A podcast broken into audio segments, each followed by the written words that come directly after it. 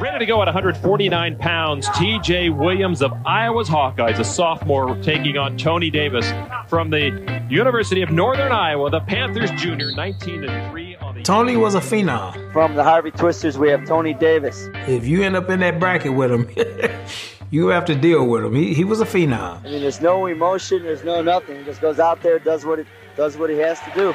Congratulations, Tony. You made history on that bout. The first four-time state champion. How's it feel? Feels good.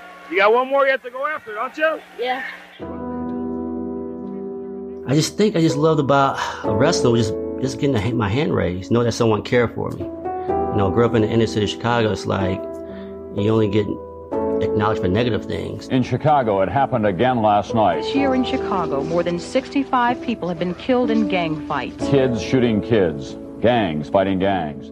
That was known as one of the worst areas in the inner city at the time. It's been a murder capital for the past three years. It's 70 acres of no man's land, void of legitimate enterprise, with its own laws and its own language. Hearing gunshots every night, that was that was a norm. The only structure is provided by the gang. Waking up the next day, someone got shot, murdered. That was that was just part of, the, of a daily ritual. If you live in that environment, you almost have to be a product of that environment.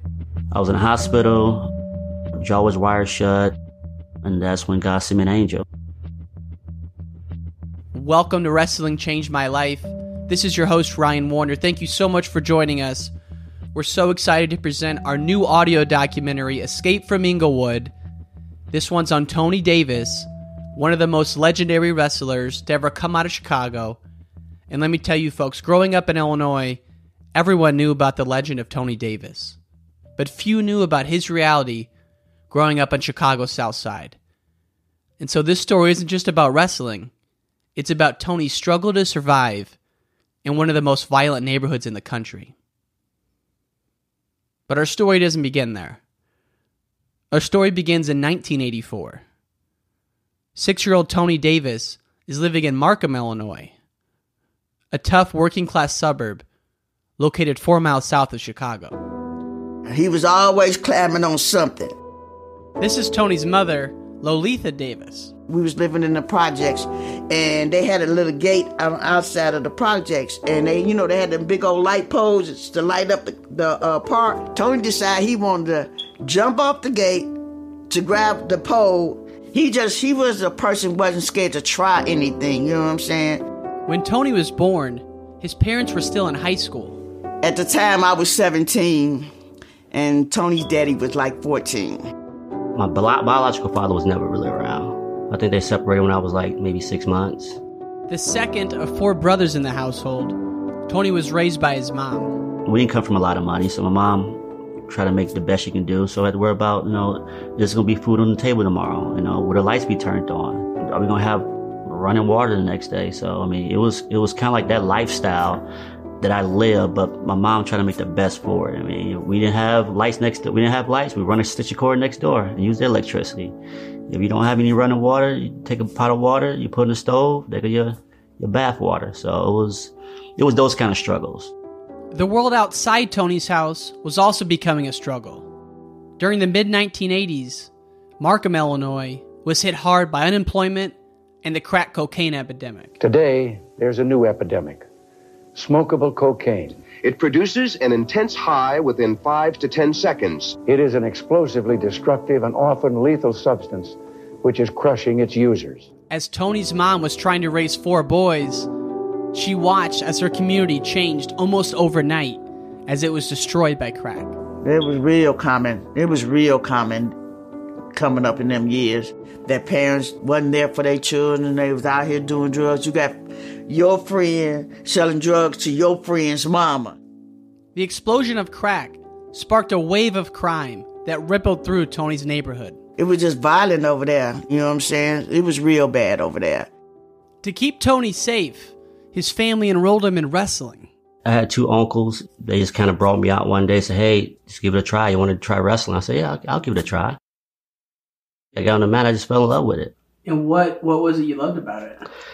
I guess it was kind of hard growing up in inner city Chicago, getting a, getting attention from one person. We have four kids, so when I go out there and win, and, and you know, felt the crowd was appreciative of my accomplishments, it was kind of like a rush. Like I feel like someone cared. So The wrestling club that Tony's uncles took him to was the Harvey Twisters, one of the best youth teams in the state. The Harvey Twisters are leading the tournament. Yeah, Harvey Twisters. They're making a strong bid to win their fifth consecutive state championship. The Twisters were a Park District team located in Harvey, Illinois, one of the most blighted communities in all of Chicago. Inside a dingy gym, this small club has produced two Olympians, over 25 state champions, and Tony Davis. The team's leader was legendary head coach Quint Harrell. Let's just start. Uh, for the folks who don't know, you go ahead and introduce yourself. My name is Quintroy Harrell. I coach the Harvey Twisters. Uh, 38 years. Yeah, I'm here with Quint Harrell, the head coach of the Harvey Twisters. My main thing was really to give them an opportunity to get off the streets through wrestling. For most of the Twisters, Coach Quint was the only positive male influence in their life. Here's Tony. So most of the kids that was coming from the twi- to the Twisters was coming from, you know, broken homes for the most part. And for Tony, Coach Quint filled the void that was left by his father. He was everything in my life. I mean, he was everything and more. During a time when most of the country was still dealing with race issues, Tony and the Twisters looked to Quint for how to handle themselves. We were at Peoria. There's three Caucasian women sitting on the bench. And any- anytime we come in the gym, we always line them up from the shortest to the tallest. The lady looked me dead eye to eye. She said, The niggers are here. So now I want to react like I want to react, but I can't do it in front of these kids because I need to lead by example. So I look at the lady and I said, We're going to kick some butt too. As the Twisters went from tournament to tournament, dominating throughout Illinois, a young Tony Davis began to stand out to Coach Quint. He just had a natural ability to uh, react to, in, you know, any type of uh, offense. You know, really weird. Something that really is not teachable. Tony was gifted, but he also lacked one of the main ingredients needed to make champions. He wasn't the hardest worker. He hated practice, but he knew he had to go, and he knew I was going to be there to get him. Even with his disdain for practice, Tony began to excel inside the Twisters wrestling room. And in just his third year in the sport, he qualified for the Illinois Kid State Tournament. But Tony was only nine, competing against 14 year olds, and he lost in the semifinals. And he told me after that match, he said, um, "I never lose that state again." And you know, and I, I, I said, uh, "Don't, don't, don't say that." I said, "It's some tough guys." He, he looked at me eye to eye. He said, "No, I never lose a state again." He want, he wanted me to believe him, you know, and and honestly, I didn't. I look at how he mispractices. You know, this this could happen again. Now, eventually, I know you're gonna be great, but I don't think that you know that you're disciplined enough to win all these titles. But in his mind, you know, he wasn't going to lose again. Tony returned to the Twisters wrestling room and began training. His main workout partner was also his best friend, future NCAA champion TJ Williams, the youngest of three brothers, all of which were state champions. First time I met Tony Davis, I think when I was young, first, second, third grade. Like I feel like I've been knowing him like my whole life. You know, I feel like he's a brother, right? Oh, T we was real close. We was only one weight class apart. We would hang together every single day. You know, we would go fishing with our coach, Coach Quint. Didn't even really catch no fish, but we would go fishing. you know? By the following year, as a fourth grader, Tony did what he had planned to do the previous win a state title. I think when I won my first title, that's when I realized, okay, this is I found my niche. This is something I enjoy to do. Tony began winning tournaments across Chicago, and along the way, developed a reputation for himself. Here's TJ again. Every time he competed, it would be a, a crowd of people. Davis is keeping the knee pressure on. Look how loose they are on Throws top. the legs in and he He's tries to lock for in the on the cradle. cradle. He uses almost all college moves now. I mean, Yeah, that's yeah. why these guys are so good. And I don't even think he really even knew that. I just think he just was so in the zone that he just aggressive. And again, to me, it looks like another candidate for outstanding performance, or outstanding wrestler performance for this tournament. By the time Tony was in seventh grade, he became the first Illinois wrestler to win four straight kids titles. But also during that year, his journey took an unexpected detour, as his family was forced to move from their South Side suburb home to Chicago's inner city. They settled in one of the most dangerous neighborhoods in the city, Englewood. Picture a no man's land with broken windows, dark abandoned buildings, no law and order. The only structure is provided by the gang. There are carefully demarcated areas controlled by rival bands of armed militia fighting over the rubble. Nearly every night there's sniper fire. That was that was known as one of the worst areas in the inner city at the time. Like I said, it was more drugs, more violence, more crime, um, just those kind those kind of elements, which is, it can easily bring you down as an individual. So After once serving as one of Chicago's busiest shopping meccas in the 40s and 50s, by the time Tony moved to Englewood, it was home to two of the largest street gangs in the city. that was kind of like the war zone, you know. So gunshots every night, hearing cars go up and down the road, tires squealing and turning was not was that was normal. Walking out and going to a grocery store and having five, 10, 15 people out in, in front of the store drinking was normal. Uh, so that was just part of the that's the that's the city life. It's crazy how your mind can switch so easily to get used to a, a new normal that you know not was never really used to. But yeah, it became a normal thing. Tony's family settled into a high rise in a road that bordered two rival gangs, which meant for Tony that the most dangerous part of his day was the four block walk home from school. That seventh grade, I remember that fight. This guy named James, James Taylor. I'll never forget him. He was one of, he had a big family at school. And, um, but he's always pick on, pick on, I would run home and, and finally I ran home. My mom caught me running home from school and, uh, they was chasing me and she like, well, if you don't go out there and kick his ass, if you come out, I'll kick your ass, pretty much. So I went out there and had a fight with him and I, I demolished him. As the violence in Englewood escalated throughout the 80s, Tony began taking extra measures to ensure his safety, according to his friend TJ Williams. He had to take on adult responsibilities, you know, like making sure people don't break into his house. So, I mean, those are scary times, you know, and it's like, like, wow, you, you got to do that. It's like, yeah, man, I got to do that. It's like, sometimes growing up in certain neighborhoods prepare you for life. And, and sometimes growing up in those neighborhoods, it, it, it just prepares you for death. 16 miles south of Englewood, the Twisters were still a refuge for Tony when he could make it to practice. TJ Williams again. Yeah, so once Tony moved to Chicago, he would like I would see Tony maybe on Sundays at tournaments, you know, and he would pop in here and there, and then you was then you wouldn't see him, and then you would see him on Sunday. Like, hey man, where was you at? Oh, I just couldn't get there, man. So then he would go to tournaments and dominate everybody, and that was like that for a while. It was Coach Quint who picked up Tony every Sunday and took him to the tournaments. Englewood was great for him because he didn't have to practice then. You know, because that's what he wanted. He didn't want to go to practice. He only wanted to go to tournaments. He, he loved that. Despite not practicing and living in one of the most dangerous neighborhoods in the city, Tony won a fifth straight kids title and finished eighth grade with a five year unbeaten streak. His wrestling accolades earned the attention of Mount Carmel High School, an all boys private school on the city's south side. Here's Coach Ron Oglesby, or former wrestling coach for Mount Carmel. You come as a boy and you leave as a man. That's their motto. And they stick to it and, and they believe in it. And there's not many Mount Carmel kids that have graduated that regretted going there. We sent a lot of kids to the academies and Yale and Harvard.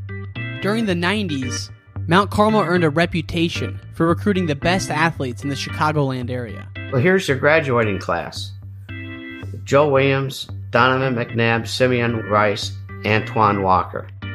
And the wrestling team was no exception. The head coach, Bill Wick, the same man who cornered Gable at the Olympics, There's a good look at Bill Wick, the veteran coach. Recruited Tony Davis to wrestle for his team. So in the spring of his eighth grade year, Tony went to Mount Carmel for a visit. Bill Wick was very passionate about giving kids the opportunity to get a good education and be able to wrestle at a good a good facility. He was another coach you can feel his passion, his energy that he's really there not only to win but to help build you for the future. At the end of the recruiting visit, Bill Wick offered Tony a full tuition scholarship valued at around $10,000. Tony took the offer to his mom. It was a mostly all white school. It wasn't really a lot of black people going there. But I always told Tony, no offense, don't trust these white people. Because once you get hurt, you're not any good to them anymore. And you need something else to fall back on. But Tony's alternative to Mount Carmel, the local public school, Englewood High, was one of the worst in the city. Englewood was a public school, it was a local school. A lot of drugs, a lot of gangs, a lot of violence. I would have really spiraled out of control if I would have went there. And I had a better chance at being more successful going to Mount Carmel than going to Englewood. So with the promise to his mom to focus on his grades, Tony and Lolita returned to Mount Carmel for a second visit. So I end up going up to the school, look, checking out the school, and Tony went there for a few classes, and he kind of liked it. I said, "You sure you want to be here?" He said, "Yeah, ma, I want to be here." I said, "Okay, we we gonna see what happens." When Tony Davis arrived at Mount Carmel High School in the fall of 1992, he was a world away from the public schools he had known in Englewood. But he wasn't alone. His best friend TJ Williams was also going to Mount Carmel on a wrestling scholarship. So when I heard about that we were all going to go to Mount Carmel, and it was a Catholic school, you had to be in dress code. It's like, well, what's dress code? And then you realize that it wasn't no girls at the school. And it's like, huh. So I'm around a bunch of guys all day. And it's like, that's weird. Mount Carmel was an all boys school. Here's Tony. Yeah, that was different. Um, I mean, you know, high school, who want to be around girl? Like, I want to see some girls, right? As Tony got used to his new world, fall turned to winter, and he joined the most talented wrestling team in the state. But Tony's toughest battle would come off the mat. To get to school each morning, Tony rode a public bus from Englewood, three miles east to Mount Carmel. Along the route, the bus crossed through multiple gang territories. That bus would roll roll straight down through that um, that street, but it's stopping at every corner. And on every corner, the gangs would place a group of soldiers to patrol the area.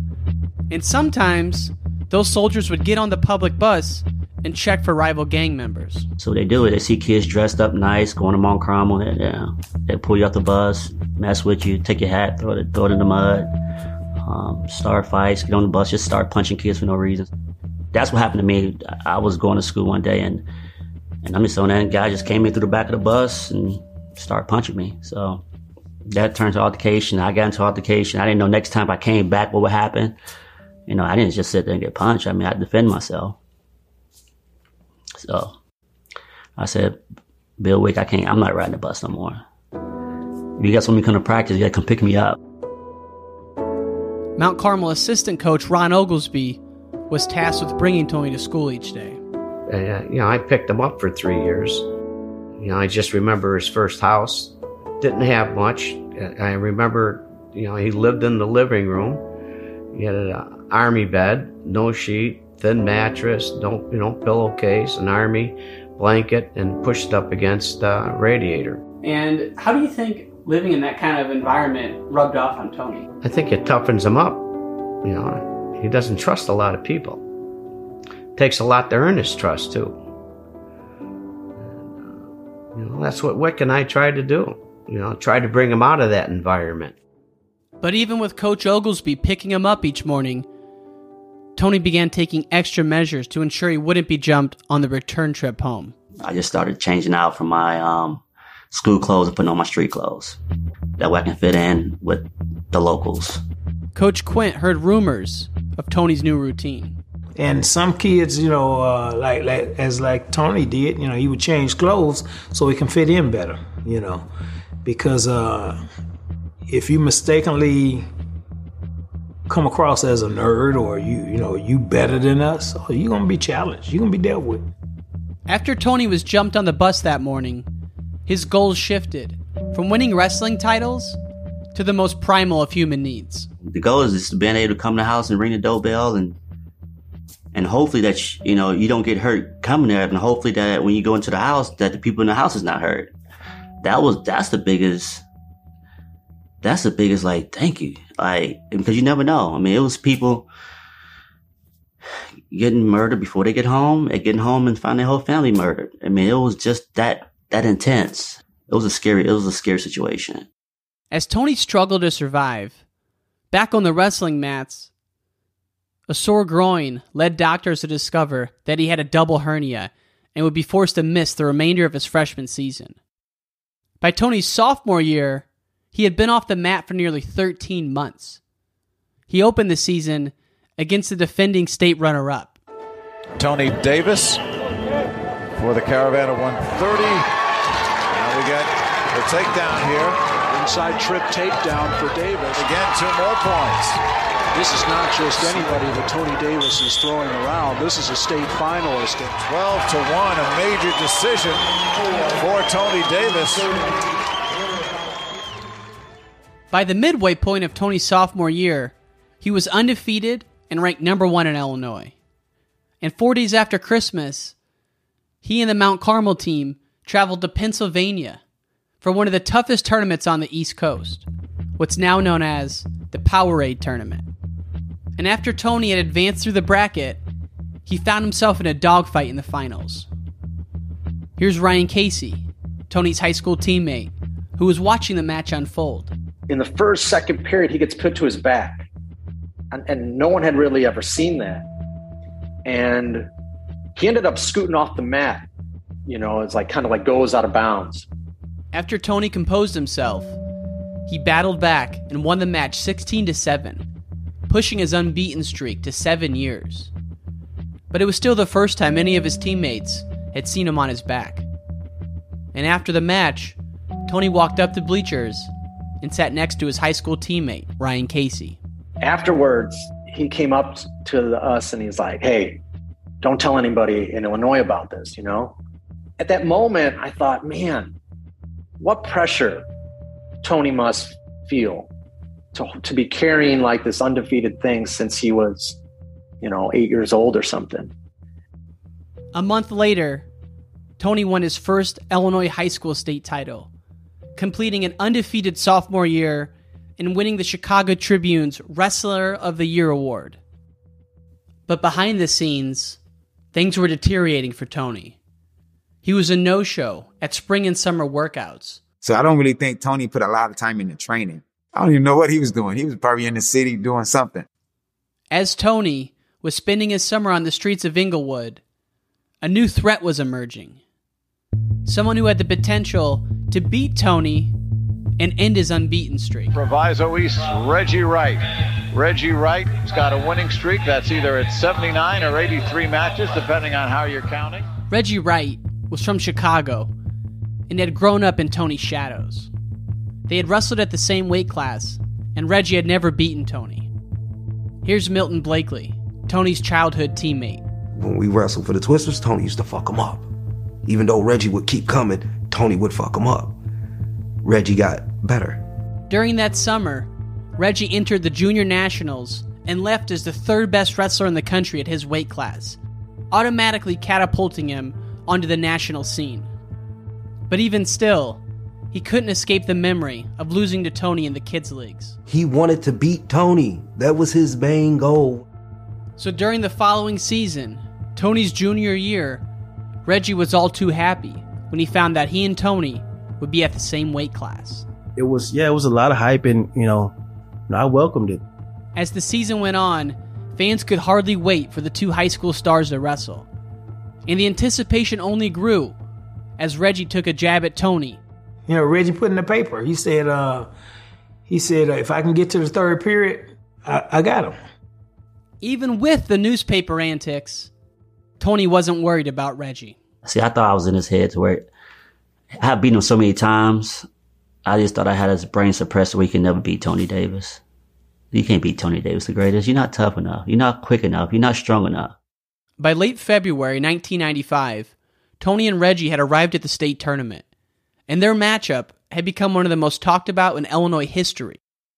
Here's Quint Harrell, Tony's childhood coach, who was at the state finals that night. I saw guys jaw jacking, talking a lot of crap, you know, and I was like, man, this this is this is gonna be a match, you know. And what what are people saying? Like, what's the what's the So chatter? they were actually literally betting big money on the match.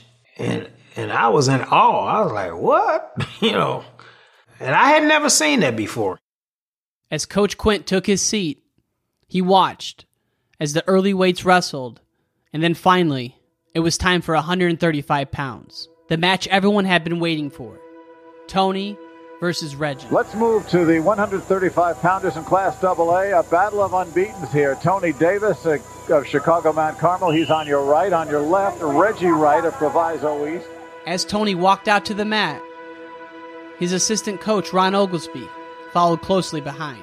I don't know how many people Assembly Hall holds, but it was full, and, and just and you know the spotlights and uh, the whole Assembly Hall just erupting. You know, it just puts goose pimples, uh, you know, all over. You know, you just it's just exciting.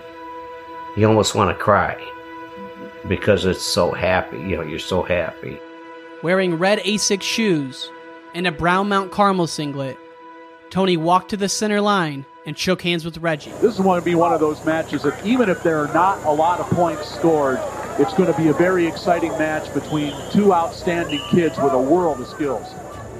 In front of a sold out arena, Tony and Reggie battled through the first period, then the second, and with a minute left in the third, it was all tied up 3 to 3.